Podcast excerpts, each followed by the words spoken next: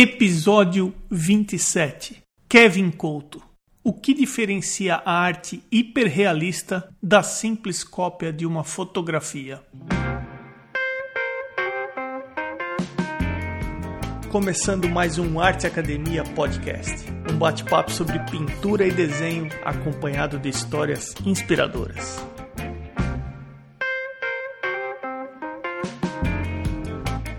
Antes de irmos para a entrevista, eu quero deixar claro aqui que o áudio desse episódio, infelizmente, não é dos melhores. O Kevin e eu tivemos muitos problemas com a conexão durante a gravação desse episódio. O canal de áudio do Kevin teve um barulho constante ao fundo, um tec, tec, tec, que vocês vão perceber. Eu tentei limpar ao máximo durante a edição mas eu acho que o conteúdo da entrevista supera qualquer problema técnico. Por isso eu peço desculpas e vamos à entrevista. O bate-papo de hoje é com o Kevin Couto. Kevin, seja bem-vindo ao podcast. Olá, Emerson. Muito obrigado. Como é que você começou a se envolver com arte? Você tem essa memória? Tenho, tenho essa memória. Na verdade, a minha mãe, ela é pedagoga, né? Então ela, ela estudou muito a respeito de diferentes tipos de inteligências múltiplas, essas coisas, né? E quando eu, eu lembro de, de, muito criança, ela me incentivar a, a vários, várias, várias ferramentas né, do desenho, da pintura, vários materiais diferentes. Então ela, ela sempre fazia essas atividades comigo em casa mesmo, mesmo antes de eu, de eu começar a frequentar a escola. E aí, desde, desde muito criança, eu já começava a, a mexer com esses materiais. E aí eu lembro de um episódio, um episódio que marcou muito a minha infância, foi que, eu não sei ao certo quantos anos eu tinha, porque era jardim, esse tipo de... Desse, dessas faixas etárias, né, bem, bem criancinha, né? E aí a professora passou um exercício que você tinha que colocar a cabeça de uma de um recorte né, de, de, de revista no papel colado e tinha que desenhar o corpo. E a única criança na sala que desenhou o corpo foi eu. Aí a professora chamou a minha mãe no, no final, né, na saída da, da escola, para falar que tinha alguma coisa de muito diferente comigo e tal, porque não era comum crianças daquela idade e tal fazer esse tipo de, exercícios são bem. Aí isso, eu, eu tava do lado dela, né? Minha memória antiga é muito boa, eu, eu lembro dessa, dessa conversa, né? Enfim, aí desde então ela começou a me incentivar mais ainda dentro do desenho, das artes, enfim. E aí, como é que foi sua formação? Você foi buscar estudar o quê? Você se formou em quê? Como é que foi sua formação? É, é ao longo da minha infância e adolescência, é, primeiro, quando eu tinha mais ou menos. Eu, não, eu desenhava em casa, né? não tinha, não fiz curso né? desde, desde criança. E aí, me, me, minha mãe me matriculou num curso de, de artes cênicas, porque minha irmã gostava muito de artes cênicas, e aí era uma atividade que os dois conseguiam fazer ao mesmo tempo, né? E, e aí eu fiquei fazendo artes cênicas desde os oito anos até ficar adolescente. Aí, enfim, sempre desenhando, né? Eu gostava muito de quadrinho, gostava muito de gibi, é, HQ, né? E eu tinha um amigo que, eu tenho um amigo que escreve muito bem, ele começou a escrever histórias para eu ilustrar. Aí quando eu fiz mais ou menos 15 anos, 14 para 15 anos, eu me matriculei num ateliê livre, né? Um ateliê de pintura. E, e aí o ateliê do, do pintor Hilário Silva Neto. Aí eu comecei a estudar lá. E ele e aí eu comecei a estudar pintura, mas eu era muito jovem e eu já a minha eu já desenhava bem, né? A minha evolução do desenho já tinha ido bem distante da cidade, estudando é, sozinho, né? Sem fazer curso. Mas quando fui pintar, aí eu percebi que que eu ia, eu estava di, diante de uma coisa muito diferente do desenho, né? E era pintura a óleo. E, e, aí eu comecei a ter muitas dificuldades na pintura, mas eu eu segui praticando, né? Então, quando eu fui para, quando eu já estava no ensino médio, eu continuei no, no, no, estúdio dele, né? Na verdade, não era bem o estúdio dele. Ele tá, estava dando aula num centro cultural que tinha próximo à minha casa. E ele tinha o estúdio dele lá onde ele, onde ele dava aulas mais vezes na semana. Né? Então eu tive problemas familiares e eu precisei me afastar do, do curso, né, da aula de pintura.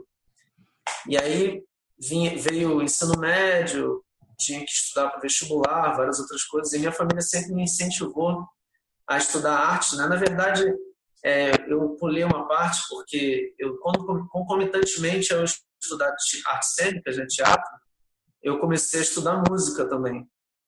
Então, a minha família sempre me incentivou muito nas artes de um modo geral. Mas eu percebia que tinha um lugar de, de eu não quero usar facilidade, mas habilidade. Tinha um lugar de habilidade diferente nas outras artes que eu estudava. É, eu me sentia assim com relação à pintura, né? Aí, quando eu fui para o ensino médio, eu fiz vestibular, né? E a minha tem um fato engraçado que quem me inscreveu na UFRJ para fazer pintura, é, belas artes, né? É, não foi eu, foi minha mãe. Minha mãe me inscreveu. não, eu sacaneava os meus, os meus colegas de faculdade, que normalmente a família não quer que ele faça, as pessoas façam pintura, né? Façam arte. E no meu caso, a minha mãe é, me inscreveu no curso, ou seja, eu queria, eu queria me inscrever na UF para fazer cinema e ela e ela não não isso é totalmente fora do comum assim. é, o, é o oposto do que geralmente acontece. Não não vai fazer arte não vai estudar arte vai fazer Exato. direito engenharia medicina não.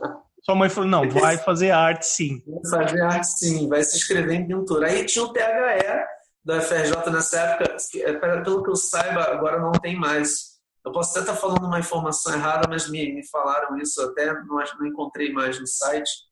Mas na minha época tinha um THE, né? Teste de habilidades específicas.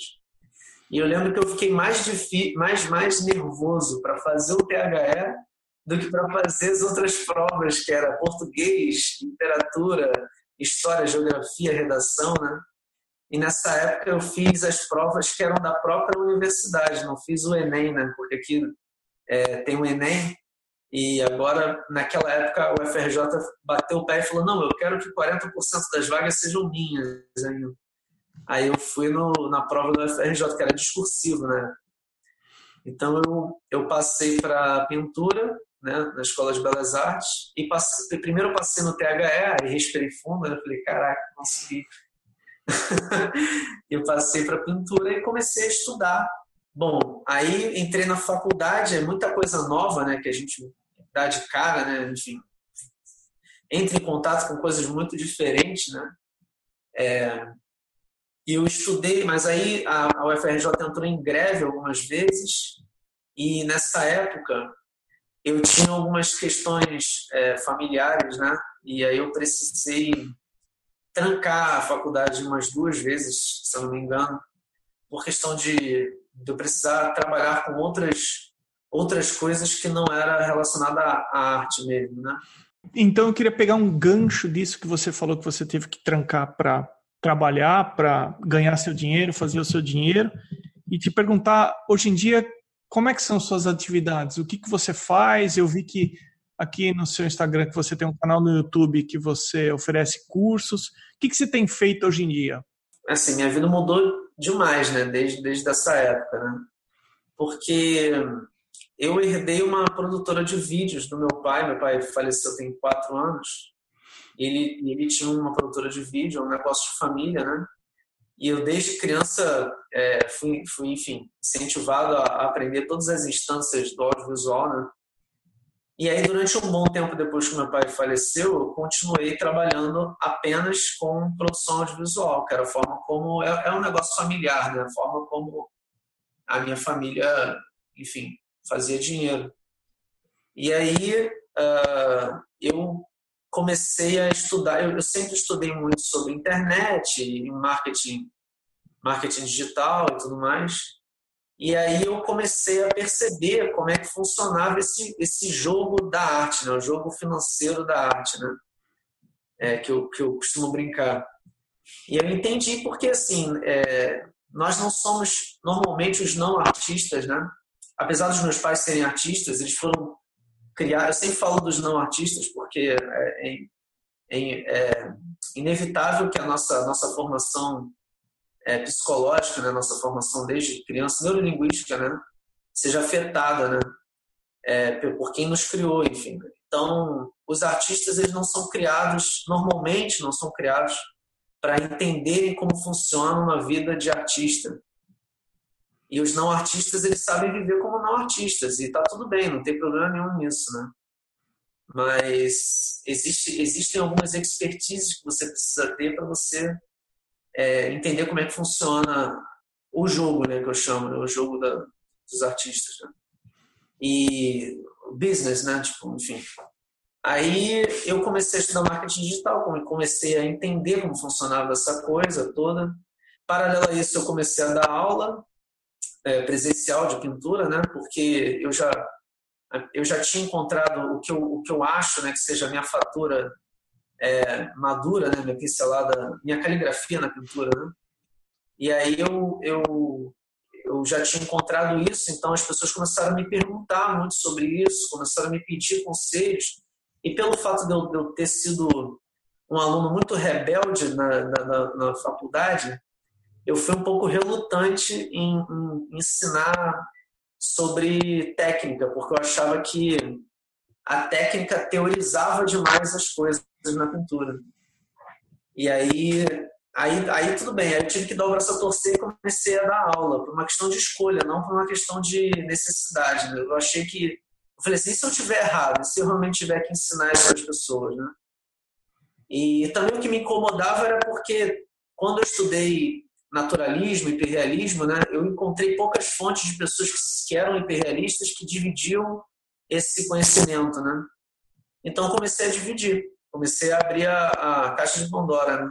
Aí hoje, como é que eu ganho vida, né? Hoje eu tenho vários, vários, vários ativos, né? Vários, é, vários negócios, né? Eu, eu tenho um negócio ainda de família, que é a produtora. A minha irmã, ela se, se formou em atriz, né? Ela acabou seguindo desde criancinha, né? Seguiu o caminho de artes cênicas.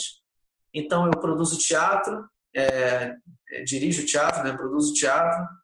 E paralelo a isso eu tenho eu tenho um curso online de pintura e aí, como pela produtora, né, isso me abriu vários caminhos. Eu comecei a produzir outros outros experts, né, porque eu, eu, eu tenho a produtora, eu tenho essa facilidade com marketing digital, então eu comecei a produzir outros experts. Então agora eu tenho eu tenho alguns negócios. Eu tenho um negócio que um curso de dança para professores, é, que é uma, uma a expert é uma grande bailarina clássica, uma grande professora né, de balé clássico.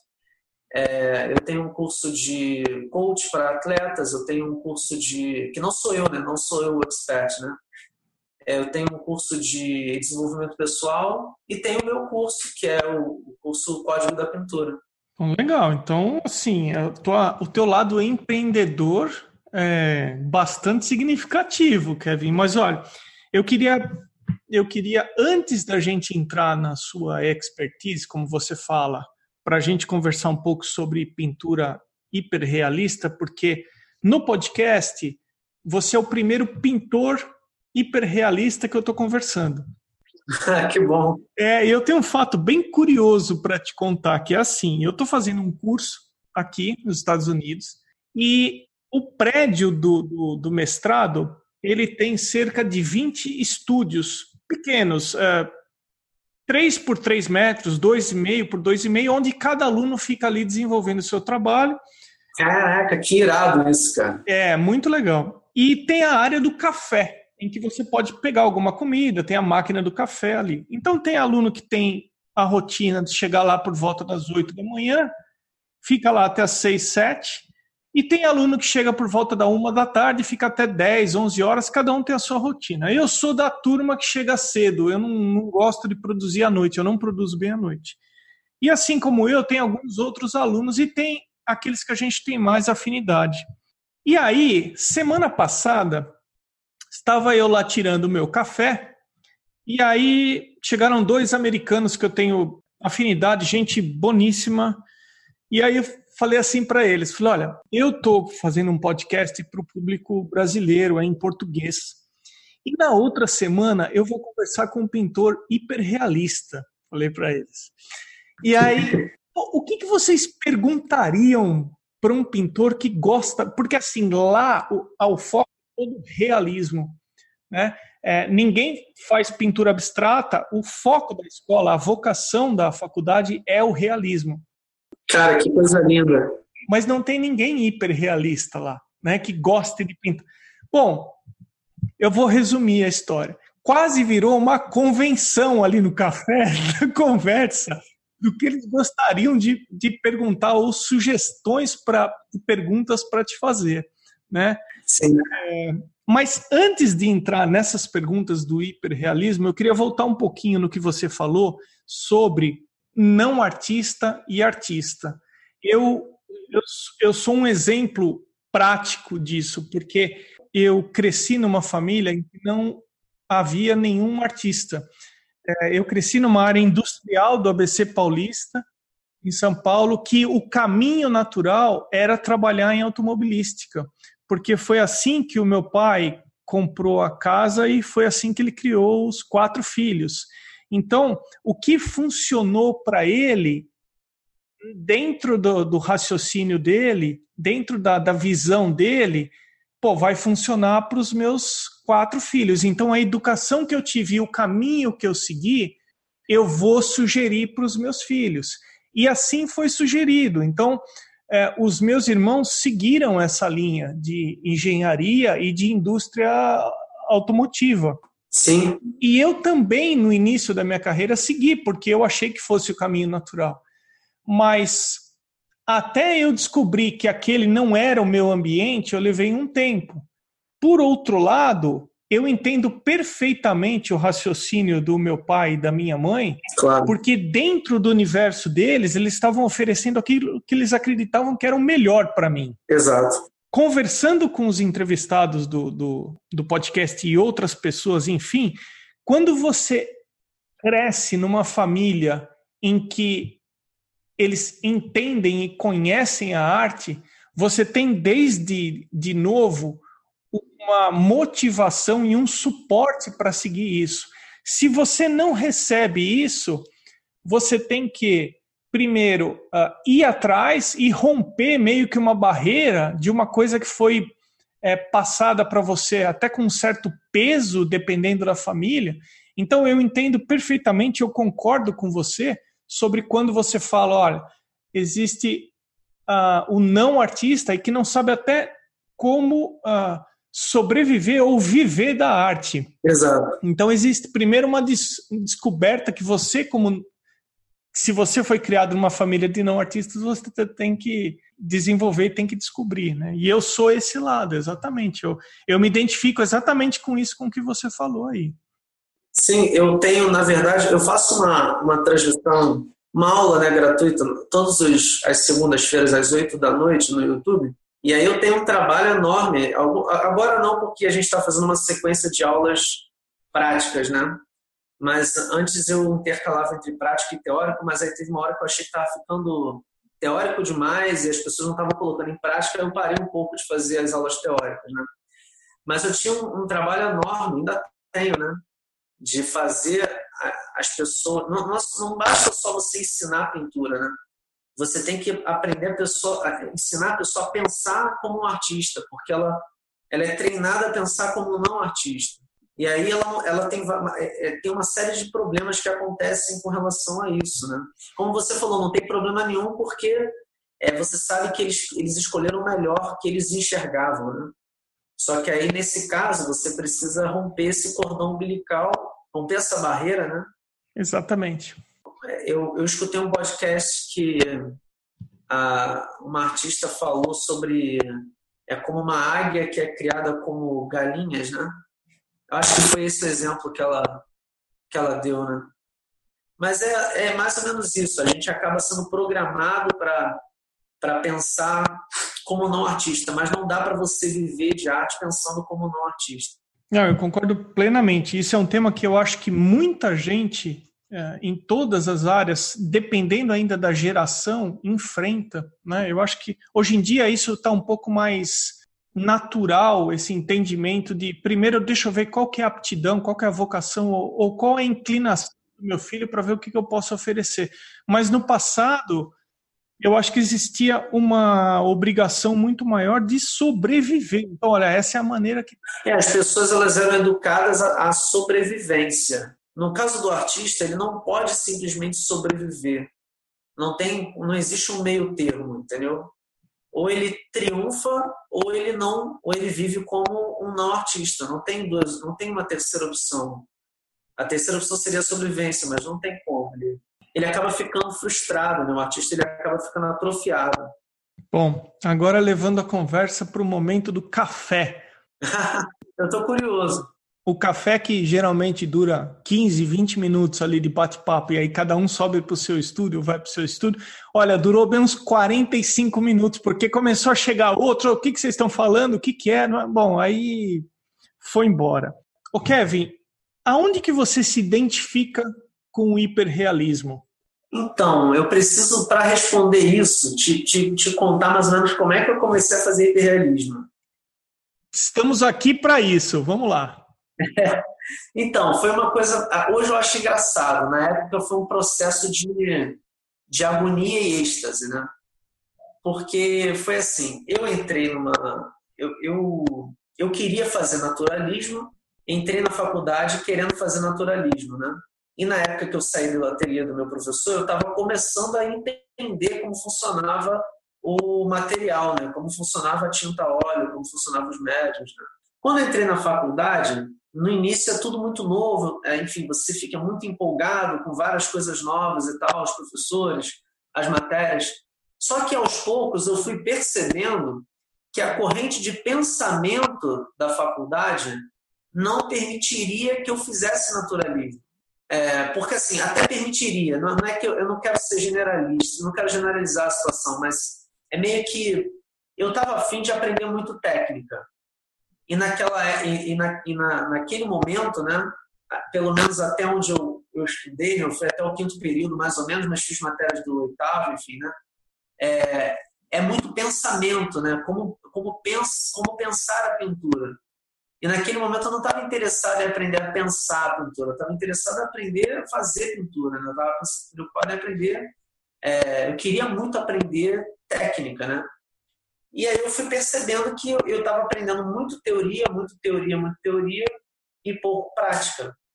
E aí, como eu tranquei muitas vezes e tive vários problemas né, na, na, ao longo dessa trajetória de, de família, enfim, problemas financeiros, problemas de vários tipos, né? inclusive as greves, né?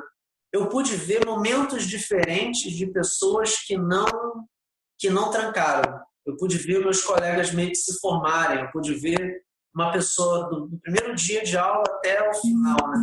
E eu acompanhei a trajetória deles, né? E aí eu via muitas das pessoas que eu conhecia chegarem em lugares e, e, e, e se saírem muito bem dentro das matérias, né? mas aí eu pude ter certeza de que não era aquilo que eu queria fazer na pintura.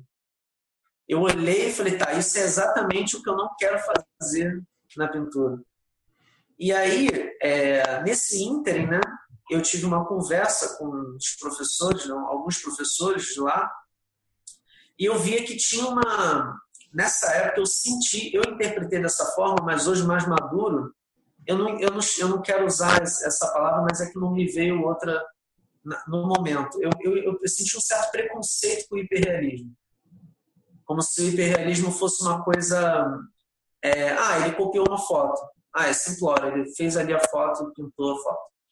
Eu não sei se você está entendendo o que eu estou querendo dizer. E aí eu, eu, comecei a me sentir incomodado como se eu fosse um, um, uma aberração da natureza. Um peixe fora d'água. Um peixe fora d'água.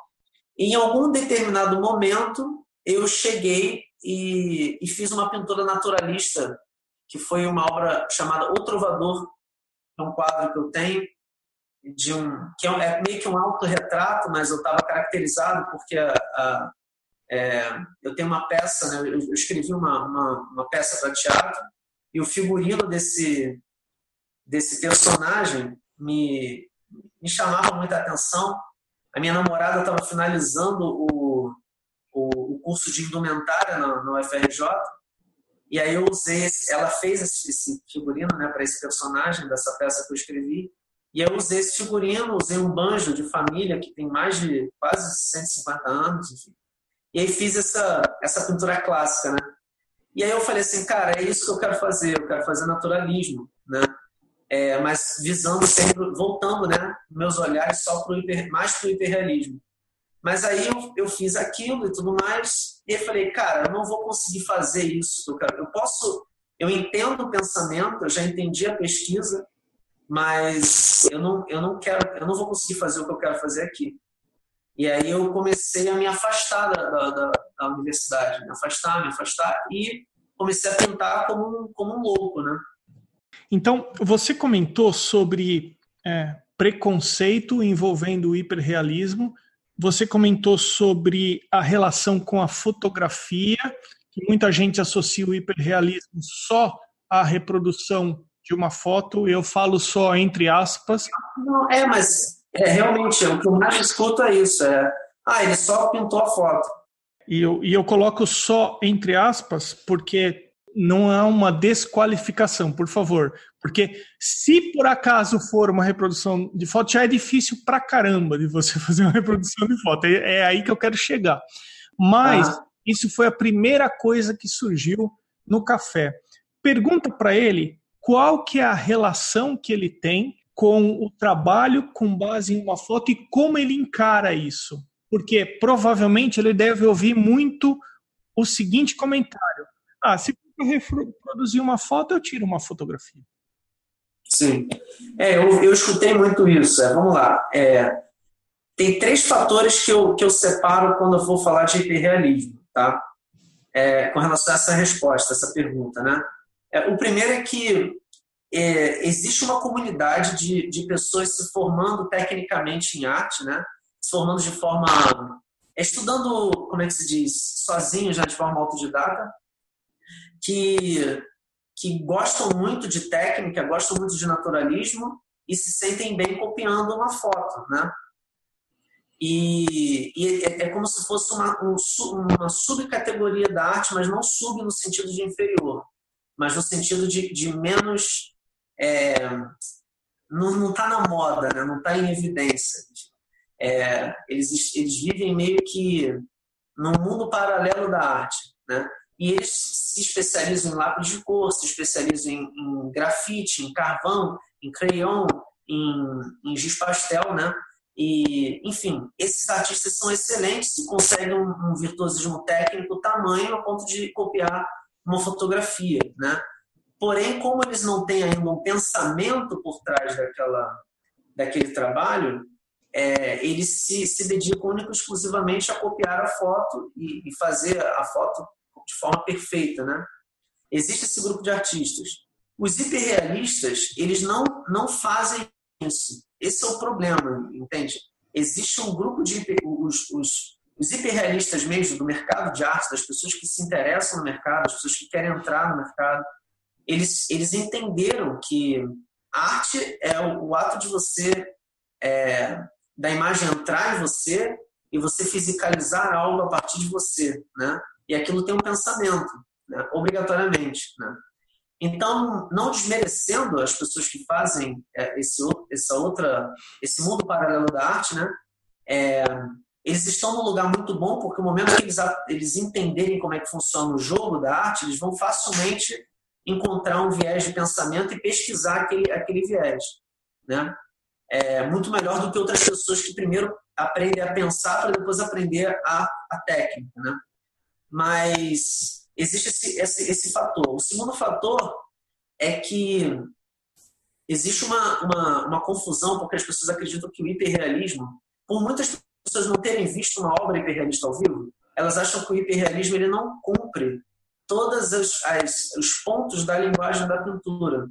Eu já cheguei a escutar que hiperrealismo não tem empastamento, hiperrealismo é, é, praticamente não tem, não tem matiz, não tem saturação, não tem dessaturação.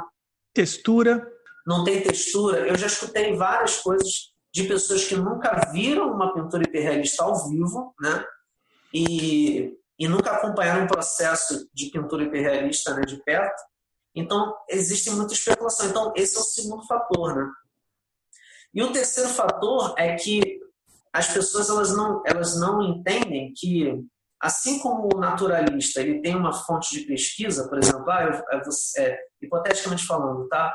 Existe um pintor que pesquisa, até como, eu, por exemplo, eu vi uma, uma eu escutei um outro podcast seu também, é, você tá de parabéns, cara. Eu sou seu fã já. Eu escuto vários podcasts. Kevin, agora eu fiquei lisonjeado. Você tá ouvindo meu podcast, pô. Direto. Direto. E ela, ela pinta cavalos, né? Ou seja, a linha de pesquisa dela é, são cavalos, né? E existem vários outros em que a linha de pesquisa é a saturação cromática, existem outros que é a dessaturação cromática, existem outros artistas é, que a linha de pesquisa é a, a baixa qualidade de uma fotografia, pixelização né, de foto, existem outros que a linha de pesquisa é a, a materialidade das coisas, da vida, enfim, por aí vai. Então, o, o hiperrealismo ele tem uma, uma, fonte de pensamento por trás é, da imagem. A imagem é, nem sempre tá? ela é uma, um pilar que ela não pode ser é, alterado, entendeu?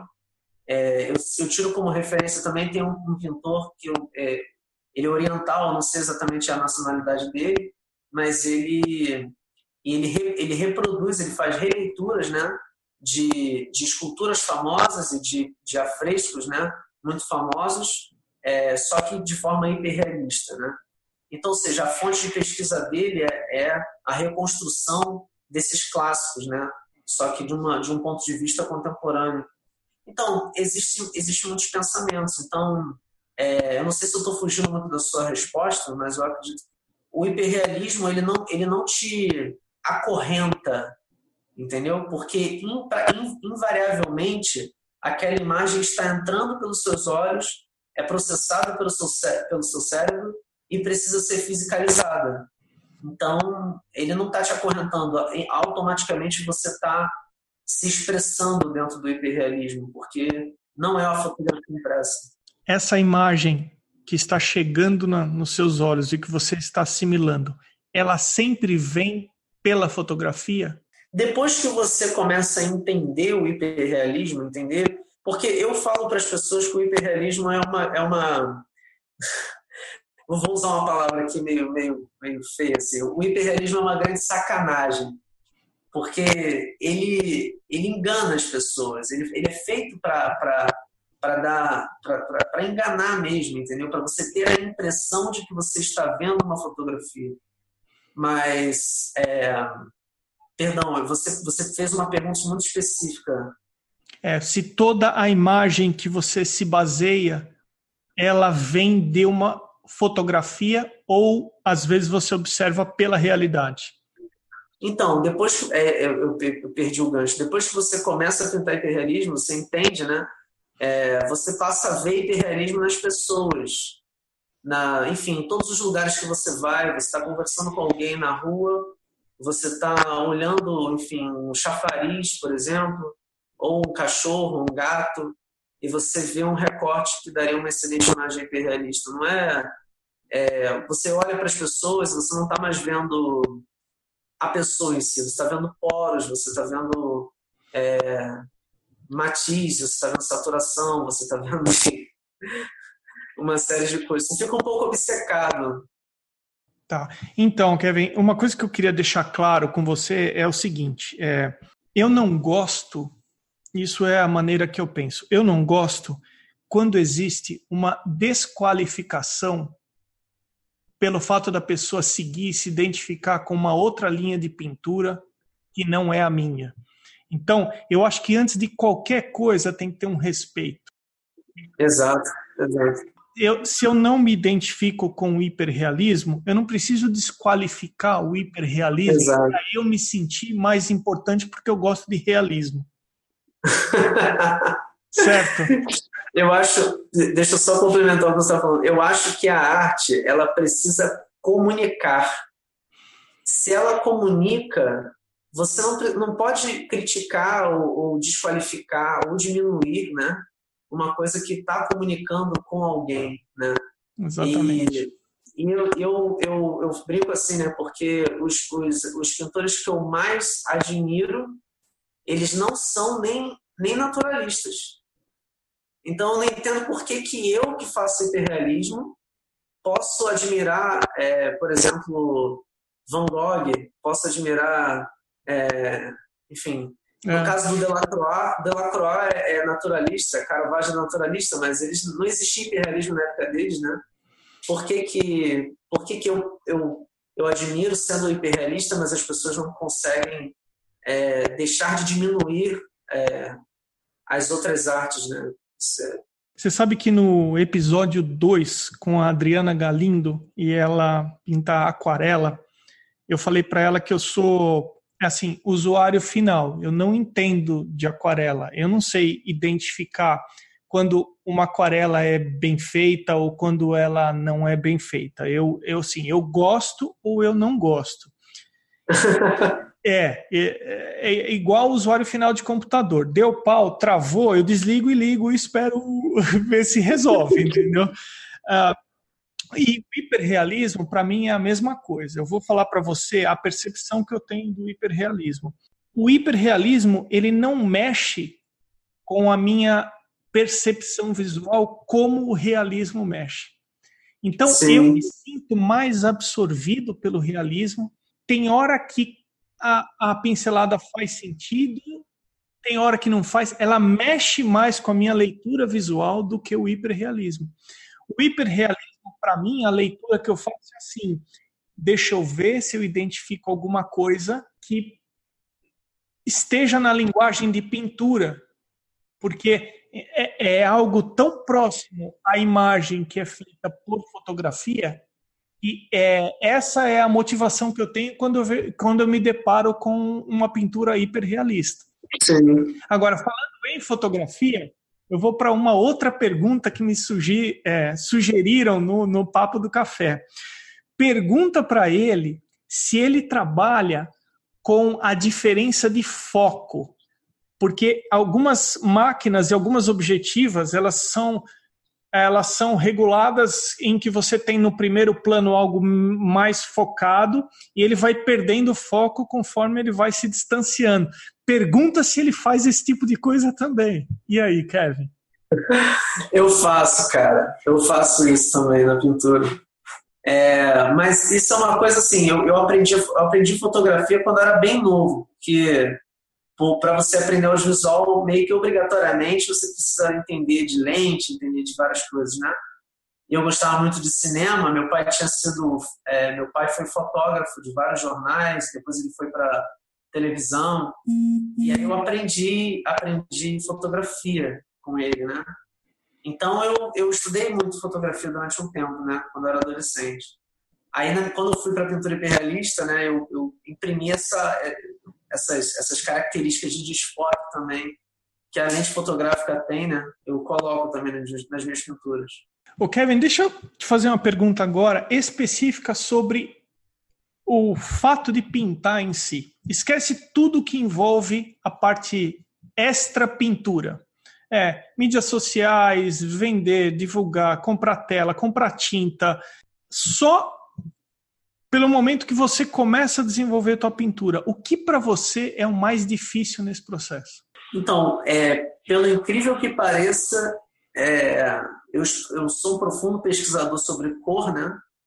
Mas até hoje é, decidi ainda o que eu vou saturar na veladura, é, o que eu vou esconder né, na veladura, né? Nos, nos escuros mais profundos, né? É, e o que eu vou esquentar nos highlights, por exemplo, né? Decidi isso quando estou nas primeiras camadas, onde eu não digo underpainting, né? Mas eu digo as primeiras camadas onde você já começa a ver que ali vai acontecer uma pintura hiperrealista. É, decidir essa saturação e dessaturação da cor ainda é, ainda é uma coisa que me deixa agoniado assim, e, e extasiado, né? Isso é, um, é uma coisa que, que eu ressalto, que até hoje me deixa extasiado e agoniado, é, é decidir o que, que vai ser, o que vai ser o escuro mais profundo em veladura, o que vai ser encarnado, o que vai ficar vai ficar aquela brincadeira que, que a gente faz de oh, eu acho que ali é vermelho, opa, mas está tão escuro, ih, mas está quente, mais escuro, mais quente, sabe? Essas coisas que, que ainda me deixam extasiado.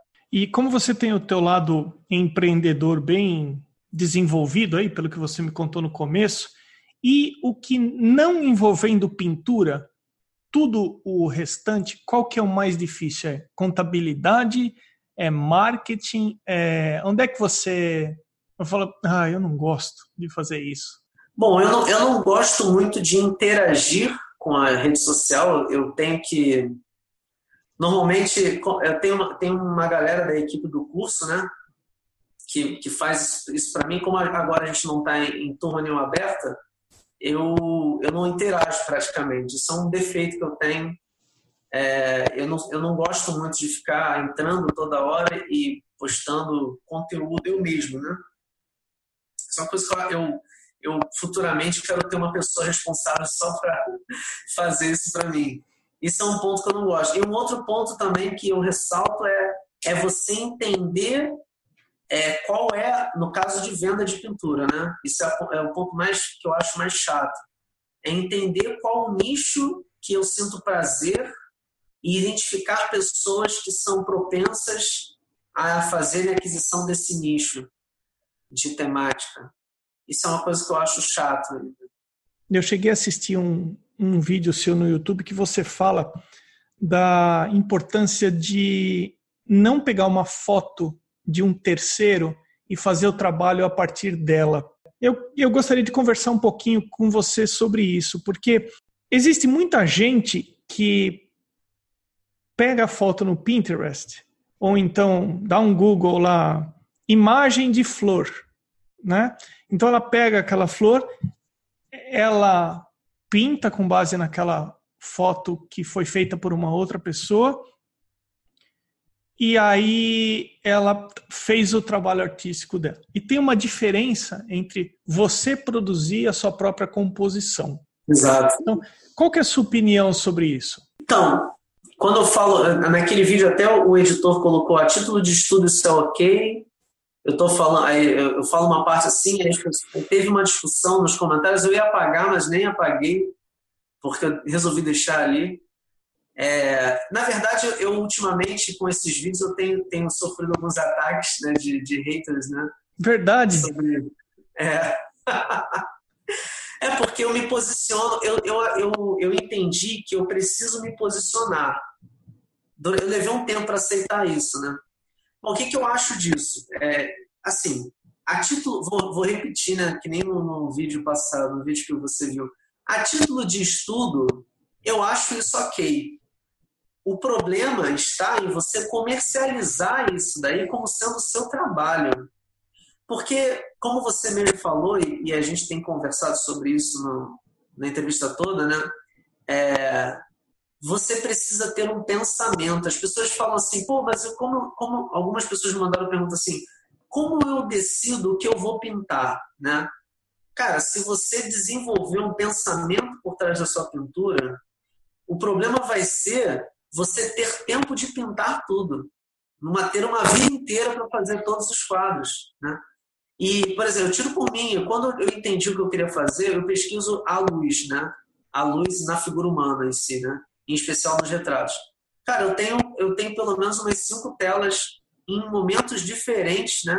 Underpainting, segunda camada, vários. E, e, inacabados, né? Que eu preciso é, pegar, né? Quando eu, tô enjo, eu enjoo de uma, eu vou para outra. Quando outra, eu tenho que esperar um processo mais lento, eu vou para outra, assim sucessivamente.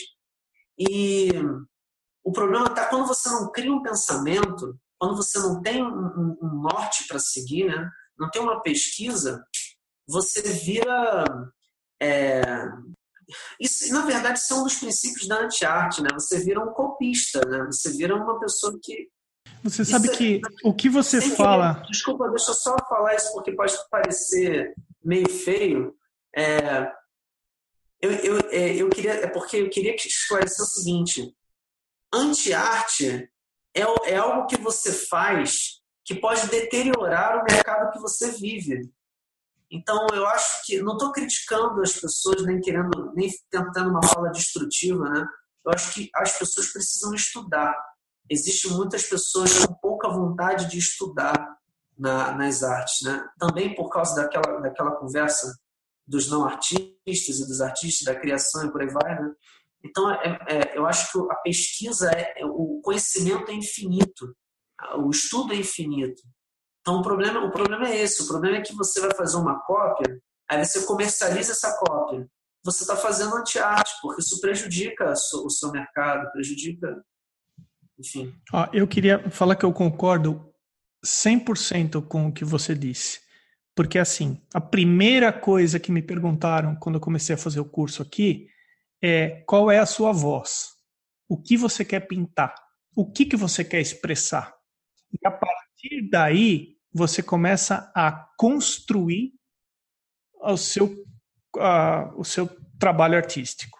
E você pega uma foto de alguém, você está se apropriando da composição que o fotógrafo fez. Exato. Do enquadramento, da luz, do motivo. Exato. E você pega o processo na metade. E você, a partir, a partir dali, você começa a desenvolver o seu trabalho. Então, de uma certa forma, isso é um pouco de preguiça.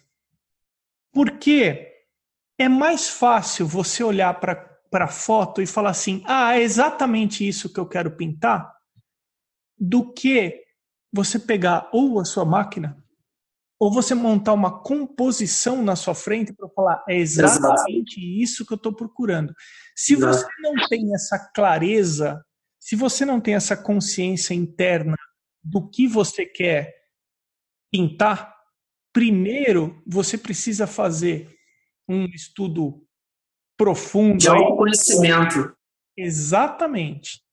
Não, isso que você está falando é, é, é, faz total sentido. E o, que acontece, eu vou dar um exemplo também, me perguntaram ah, numa live, né? Falou assim, ah, eu recebi uma encomenda de uma, de uma Santa Ceia, né? É, o que você acha e tal de reproduções e tal? Eu falei, e eu lembro que o aluno ficou um pouco chateado com, com o que eu falei, né?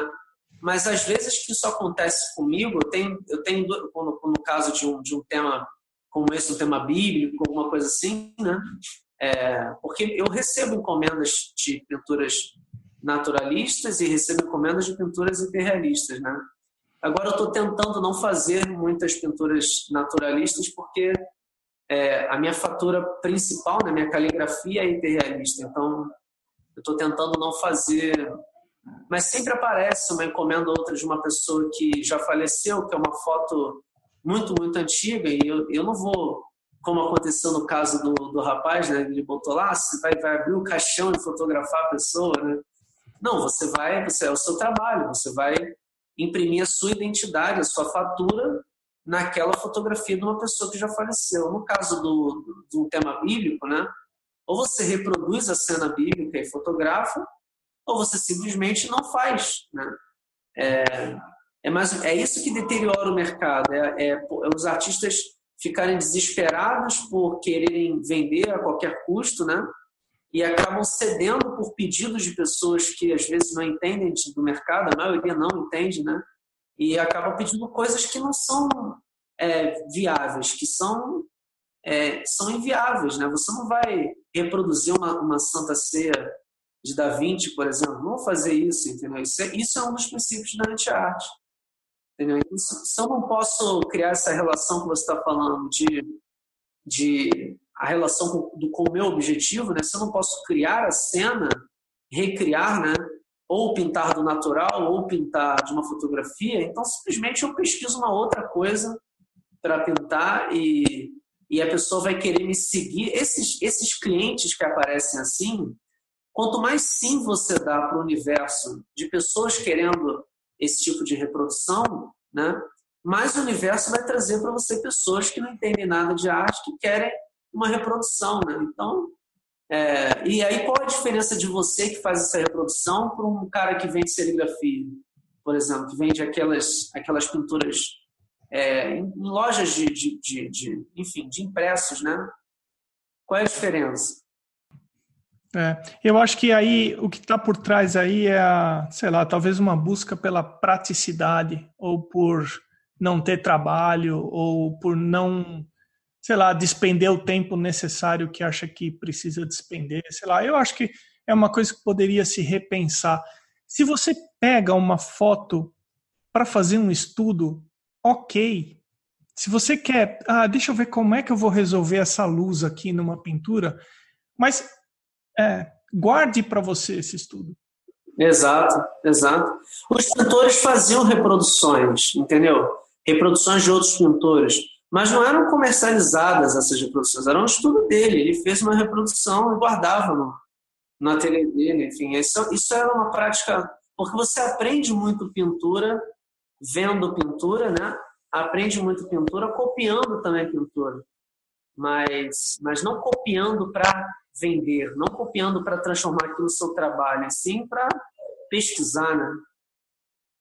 Antes da gente entrar na parte final do, do seu episódio, em que eu faço cinco perguntas e que você vai me responder de, de forma sucinta, não precisa ser em uma palavra, mas pode ser de forma, deve ser de forma sucinta.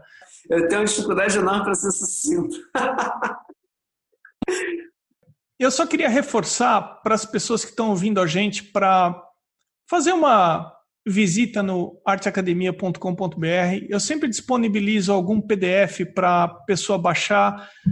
Atualmente está o de luz e sombra, mas eu tenho desenvolvido outros que eu vou é, fornecer também. Lá tem link para grupos fechados, lá tem link para apoiar o podcast no site Apoio.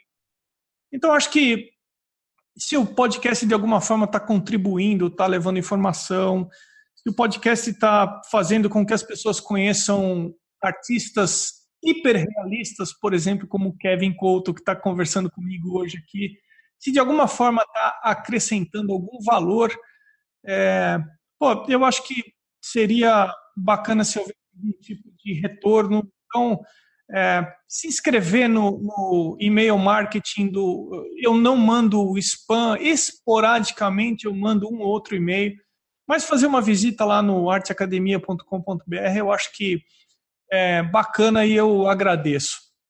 Kevin, sucinto agora. O que é que não pode faltar na sua geladeira? Vinho. Tinto ou branco? Uh, tinto. E o que é que não pode faltar no seu estúdio, além de material artístico? Vinho.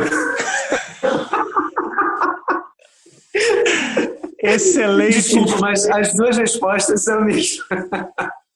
É, não, excelente, excelente. É, qual artista que você gostaria de conhecer ou de ter conhecido? Poxa, só pode escolher um? Não, fique à vontade. Tá, eu vou, eu vou dar uma resposta para deixar as pessoas ainda mais, mais surpreendidas. assim. Vou fazer dois contrapontos: Caravaggio e Van Gogh. Legal, excelente resposta. Eu estou com você nessa daí. Tem algum museu que você tem em mente que você gostaria de conhecer? Olha, ainda não é, não é exatamente um museu, né? Mas ainda não fui na Capela Sistina. Legal. Agora essa é a mais fácil. O que, que é arte para você? Eu estou brincando, não tem nada de fácil nessa pergunta. Essa é a mais difícil. Um, assim, para mim, é, são dois, dois pontos, né? Ela, a arte precisa, a arte é aquilo que que comunica. É, a arte é uma linguagem. Né? E a arte precisa, é, na minha concepção, obrigatoriamente tirar a pessoa de um determinado ponto de pensamento, de estado emocional e levar a outro ponto. Para mim, isso é arte. Kevin, obrigado por ter separado um tempo por participar do podcast. Eu que agradeço, na verdade, queria te agradecer imensamente pelo convite, fiquei muito, muito feliz com, com o seu convite, tá? É, eu queria só falar uma coisa, não sei se ainda posso. Lógico que pode. eu pode parecer um pouco clichê que eu vou falar, mas eu queria falar que eu, eu vejo vários movimentos no mundo artístico, né, de pessoas fazendo artes que fazem as pessoas se sentirem mal, se sentirem incomodadas, causam um estranhamento, né? É, eu, eu não estou colocando aqui uma crítica, né? Nem, nem, nem diminuindo nenhuma, nenhum, nenhuma corrente de pensamento. Eu só queria fazer, aproveitar esse espaço aqui para fazer um pedido para as pessoas que façam artes que, que, que transformem a vida das pessoas para o bem, que façam com que elas se sintam felizes, se sintam bem. As pessoas precisam de, de artes que, que somem com um pensamento com um pensamento do bem, não com algo que faça elas se sentirem mal. A gente já tem muitas coisas no mundo que fazem as pessoas se sentirem mal. A gente tem pessoas. Outro dia minha mãe falou para mim, falando de tal, fabricou uma bomba nuclear. Eu parei e falei assim, cara, que ainda fazem bombas nucleares, tipo, eu tô tão, é, como é que se diz, a, a, alheio, a, não, não de, de, sentido de desinformação, mas de, de pensamento, né? Que eu já eu tinha por um momento esquecido, sem brincadeira, que ainda tinha gente que fazia esse tipo de, de coisa. A gente precisa mudar o mundo pro bem. Quanto mais do mal a gente fala, quanto mais do negativo a gente fala, a gente acaba fazendo mais do mesmo. Então é, não é uma crítica, não estou diminuindo nenhum pensamento, nenhuma corrente de pensamento na arte, mas é só um pedido. Só queria que as pessoas fizessem artes que transformassem a vida das pessoas para o bem. É isso. Obrigado por ter separado um tempo para participar do podcast. Foi um prazer de verdade. Esse foi o Kevin Couto. Eu sou o Emerson Ferrandini. Obrigado pela companhia e até o próximo episódio do Arte Academia Podcast.